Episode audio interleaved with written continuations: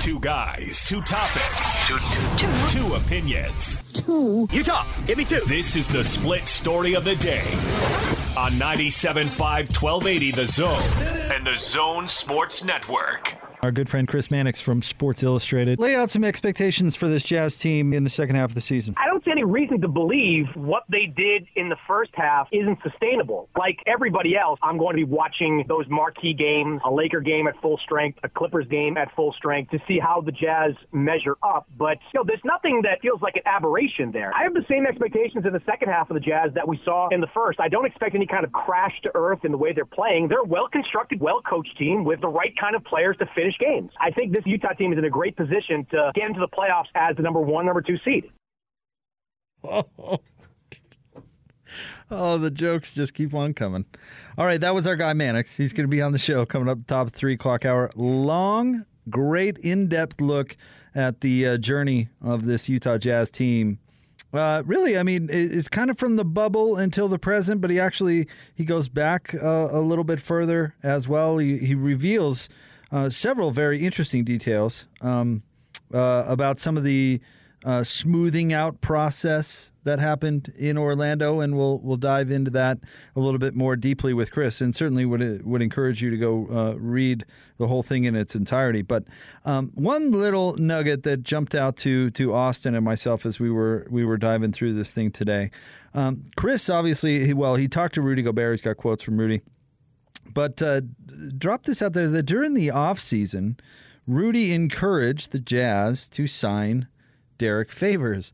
And in the piece, they they try to be as nice to Tony Bradley as possible. They they really do. I don't even. In fact, I should go back and look. They don't even mention him by name. They just allude to the lack of depth at the big position. And they they kind of tiptoe uh, around it a little bit. But in particular, uh, Rudy was saying he was not being the player that he could potentially be because he was worried uh, about picking up fouls, among other things. Because if he were to leave the floor, the entire team came undone. And again, uh, all due respect to Tony Bradley. Very nice young man. Remember interviewing him uh, the day after he got drafted. You know, very good college player. I actually thought was better than expected last year. But the truth remains that when Rudy Gobert left the floor last year, the Jazz were in big trouble. And that everybody likes to dissect the Nuggets series. That was a big problem in the Nuggets series because Rudy had to mirror Nikola Jokic's minutes. As soon as Jokic came off, Rudy came off. As soon as he came back, Rudy came back because the Jazz were going to get killed if Jokic was out there going up against uh, Tony Bradley. And all of a sudden, you're you're kind of the responder. You're not the aggressor, right? You're matching your, the other team, and sometimes you've got to do it. They had to do it. They almost beat Denver in spite of it. But I thought that's very per- perceptive of Rudy, and good on the Jazz for for giving him a voice. I'm sure their minds were were alike, given that the the team did it and brought Favors back and really gave him a very nice deal deal. Uh, but the logic there uh, has been extraordinarily effective because Rudy is having the best defensive season he's ever had. Best season, period. But a two time defensive player of the year having his best defensive season and feels like he can go out there and cut loose and he's not actually hurting his team by being aggressive. I mean, if you think about that, and it'd be tough to quantify and measure, of course, but what's what's been the impact of that on this team? And we can talk about the threes and the transition and all these things that have really, really mattered. But maybe the biggest thing that's mattered, and and Gordon actually references this a little bit in his column today that he has up at uh, at the Tribune, that uh, that the Jazz last year their defense let them down. This year the defense is back to where it was two years ago, and they have the additional offensive firepower. And Mike Conley's having a real good defensive year, and and Royce is certainly having a really good defensive year, but they're not top five because of those guys. They're top five because Rudy can go out there and play his dominant defensive game, and that's what makes this team elite. You know, and there's some other things in there too, but that's the biggest factor. And so, how interesting is that? The Jazz signed Derrick Favors so Rudy can play his game. How how much do we At, at Rudy's suggestion and request. uh, yeah. right? How much do we see the opposite in sports, where where guys get intimidated by their backups and those sorts of things? You know, Well, that- we saw it with Rudy. A little the bit. last time Favors was on this team, and that's been reported. That I'm not breaking news. Yeah. there was some there wasn't fighting there wasn't uh, you know battles but there when Favors would close a game there were rumblings and reports that Gobert was less than happy about it Right. and now fast forward to last offseason he's saying bring that guy back please Well, and Derrick Favors experiencing uh, other teams, you know, was was willing to come back, and he and Rudy, I'm sure, had that conversation. Um, but but I think it's it's interesting because Derrick had that. Uh, uh, he was the number one big in town for so long, and then all of a sudden Rudy came and took that role. And the person who was asked to adjust their game wasn't Rudy Gobert; it was Derrick Favors, and he did it. And he was a good teammate about it, and he never complained or you know he could have he could have been bent out of shape that his role was was getting smaller on the team as Rudy emerged. And maybe he did behind closed doors. We didn't we don't know. But he was certainly professional about it. He addressed it publicly but he never did so in a team detrimental way. No no no no. But I think that this, and there's a lot more in this Mannix piece that that I did not know, especially of what happened in the bubble between Rudy Gobert and Donovan Well, the Mitchell and team, the team yeah. Mm-hmm. in general. But this thing about Derrick Favors and and Rudy Gobert requesting that the Jazz consider bringing Favors back, I think is the biggest revelation in the piece uh, because it shows where Rudy Gobert has come as a person, let alone a player. And if I could reach a little, I know this might be a reach, and I'm just guessing and, and speculating, but Rudy Gobert talked and has talked and continues to talk about how much uh, humbling he went through with the COVID 19 experience. Yeah. How the entire world, the universe, looked at Rudy Gobert. And still, he gets hate all, every day on social media about the touching of the microphones. Yeah. It's in this piece, it's mentioned. And he went through a, a huge dose of humility. I wonder if that doesn't happen, if he goes to the Jazz and says, bring Derrick Favors back. I don't know. I'm reaching there. I'm, I'm just wondering. Now, of course, uh, and Mannix alludes this uh, to this in his article, but it does help that Rudy and Donovan got paid big time in the offseason.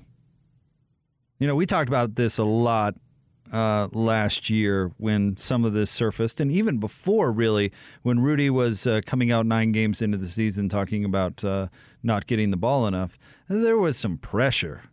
There was some pressure on Rudy that he had to uh, prove his worth, so to speak, because he had to go out there and he was in a contract year and he had to go out there and earn it. And I that's that's not the method I would have taken to to call out his rest of the team in public, but that's the way Rudy decided to go, and it probably made some teammates really grumpy. But you know, the bubble experience happens. Uh, fences are mended, and uh, the two big dogs get compensated like it in the off season. Now everybody feels better about themselves. You know, it Yeah. probably makes a lot of sense. And I think we did learn from this Mannix uh, examination that the bubble. I think that we learned that the unsalvageable, or whatever the word was that was thrown around uh, by by the athletic, uh, that I think there was more truth to that than there was fiction. Although obviously not 100% truth because it's from sources. But I think we learned that there was truth to that, and without that bubble experience, it might still have been the truth. Lindsay, Dennis Lindsay, talked about it with Chris Mannix in the in this piece, and so did Joe Ingles, and said, "Yeah, this this really happened." Joe Ingles said there was no part of me ever that thought it was going to end. I thought they would fix it and get back together, and as did Lindsay. But Which Joe said on this station, by the way, at he the did time. He, several times, but Yeah. Mm-hmm. like the next week, Right. when that report came out. Um, but I think that without the bubble, uh, and I, I love that we call it the bubble, but the Orlando playoffs bubble, the Jazz may not be what they are today without that experience. And that's that's throughout Chris Mannix's thing. He he alludes to that that they really benefited from that experience and didn't walk away from it um, uh, with their heads down. They walked away from it uh, really motivated, feeling like um, you know if a couple of other things would have happened, uh, they would have uh, they would have been in the Western Conference Finals instead of the Nuggets. And uh, you know you- learn from your failures, you learn from your experiences, and you go forward. And uh, I thought Chris did a nice job uh, capturing that story, and that that part in particular about Rudy Gobert encouraging the team to bring Derrick Favors back to allow him to go out and play his game and be more aggressive and not worry that. Um, if he does get himself into a situation where he has to come off the floor, he's going to be losing his team the game as a result, and that did happen. Um, last year, and I do uh, I do agree. I, th- I think it's had a real impact uh, on the team this year.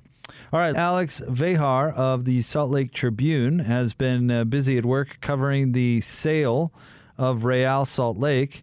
Dell Loy Hansen, of course, uh, last year uh, was uh, what's the best way uh, encouraged by Major League Soccer to sell the team, commanded, Commanded. instructed. His Um, team was commandeered by MLS. And if he didn't uh, do so by the beginning of this year, Major League Soccer stepped in and took over the sale of the franchise, which uh, has been it's been told to us that they hope to have it sold by the end of this year. Now, going way back to the beginning of this story, uh, the Larry H. Miller Group was rumored to have interest. Uh, Ryan Smith uh, of Qualtrics, uh, Qualtrics were rumored to have interest, and then other groups that were not uh, specifically identified. Well, the the Larry H. Miller Group. Well, let me put it this way: a lot has changed since that initial report. Namely, the Larry H. Miller Group sells the Utah Jazz, or the uh, controlling majority of the Utah Jazz, to Ryan Smith of Qualtrics. And now, a couple of pieces of new news uh, has come out today uh, from our guy Alex at the Salt Lake Tribune. Um, he talks about uh, first that uh, Utah Jazz owner and Qualtrics founder Ryan Smith uh, is no longer in active discussions to acquire RSL. Smith was interested last summer and even toured the organization's soccer facilities, but haven't hasn't spoken to Major League Soccer in a handful of months. So Ryan Smith uh, apparently no longer interested, uh, but there is a new buyer or potential buyer, the name that has surfaced, uh, according to Alex's report. David Blitzer. He is a co owner of the Philadelphia 76ers and the New Jersey Devils. He's interested in per- purchasing RSL per a report in Sportico. Blitzer, also an investor in Crystal Palace. Uh, from the English Premier League, is one of close to a dozen investors approved by Major League Soccer to pursue the team, the report says. Now, I didn't know that there was a, a English Premier League team named Crystal Palace. That sounds like a club in Vegas, I- not yeah. not a soccer team. But I don't know. That's probably some historic franchise. that, Sounds like uh, a friend of Chester Shadows, actually. yeah. To soccer guys laughing at me right now, saying, "You haven't heard of Crystal Palace?" Neither have you. Um, uh, but anyway, I have heard of David Blitzer, though. David Blitzer, yeah, I believe he's either from here. I know he is a member of the predominant faith around these parts. really, I believe that to be the case. He said he's uh, part owner with the Sixers, right? yep. I think that's the same fella. Uh, so I think he has at least religious ties to the region. To the community, because of course that would be the. He was born in New Jersey, Okay. grew up in Scotch Oh yeah, he's Plains, a uh, New Jersey. He he uh, converted. It says here. wow. Okay. So anyway, he's got some So ties there- there. there's a tie to the community. Uh, anywho, which uh, of course is the biggest deal when talking about this story. Um, I admittedly am not the biggest soccer fan on the planet, but I do think having professional franchises in this market succeeding is an important thing if we want to grow the sports landscape in this market. And I think that there are the one thing RSL has really done over the years is built itself a solid, loyal fan base. They put butts in the seats out there at uh, Rio Tinto, and I think that's uh, important because it means a lot to a lot of people and that's where franchises ultimately build their success. And so, you know, the way that RSL draws, as competitive as they've been over the years, I think that uh, if there's such a thing, they have earned their Major League Soccer franchise. They've made their bones in this particular sport, and I would be disappointed to see it uproot and uh, and move. And say what you will about Dell Loy Hansen, he built one of the best slash biggest soft soccer infrastructure units, or however you want to put that, uh, in the country here with the with the academy and the facilities and all those sorts of things. He pumped a ton of dough into it. So if for those buildings just to be vacated, man, would that be a roaring disappointment? Not to mention the the good citizens of uh, Sandy City, who would just have an empty soccer stadium sitting there. I mean that would that would certainly not be good either. So Major League Soccer has said that their goal is to keep the franchise in town. You never know because the the, the club has to find a buyer, but I would hope that that would remain a priority. Uh, a quick uh, mistake I made here. This is David Blitzer commenting in this story about Scott O'Neill, who is CEO of the 76ers, and his con- his uh, conversion to Mormonism. Yes. So David Blitzer himself, Is I don't believe. Okay, yeah, and he's the nephew of Wolf Blitzer. the nephew of Wolf Blitzer. How old is Wolf Blitzer? Oh, I don't know, but uh, so that's David where I made that 51. mistake though. So he Oh. does not have ties to, but uh, Scott O'Neill does. So anyway, Well, that's not good then. That he's that Sound the alarm. that he's- RSL's moving. He's oh he's from New Jersey. He owns part of the Sixers and the Devils, right. and a team called what was it? Crystal Palace. That that lady, uh, that team. I mean, in Europe. Yeah, this might be this might not be as great news as you thought. Well, I hope they keep it here. And you know what? If you buy you buy the club, you're buying the infrastructure. In theory, I don't know. I guess maybe Dell Loy could charge him rent at that thing out in West Valley, right? I suppose. I suppose he could. who But who will own the stadium? Still Sandy it's City. still Sandy Okay, City, right. yeah. Um, but there you go. Little update. David Blitzer uh, interested in purchasing RSL. Gordon is here. I just got a text from Lloyd, nephew of Wolf Blitzer. Yeah, yeah. Gordon is here, and uh, just in time for the segment that uh, I want to run by Austin coming up next. But Gordon actually has only taken one piece of advice from Austin in the history of their relationship, and this is related to that. How about that? How about that for a tease? I don't Austin? remember what How advice he about took from that for a tease? All right, we want to remind you about our good friends at Davis Vision. They've got the spring LASIK sale going on now. Get rid of those contacts and glasses, save $1,000. Start your road to better vision at Davis Vision. Check them out, davisvisionmd.com, or call today 801 253 3080. That's Davis Vision. More next, 97.5 and 1280 The Zone.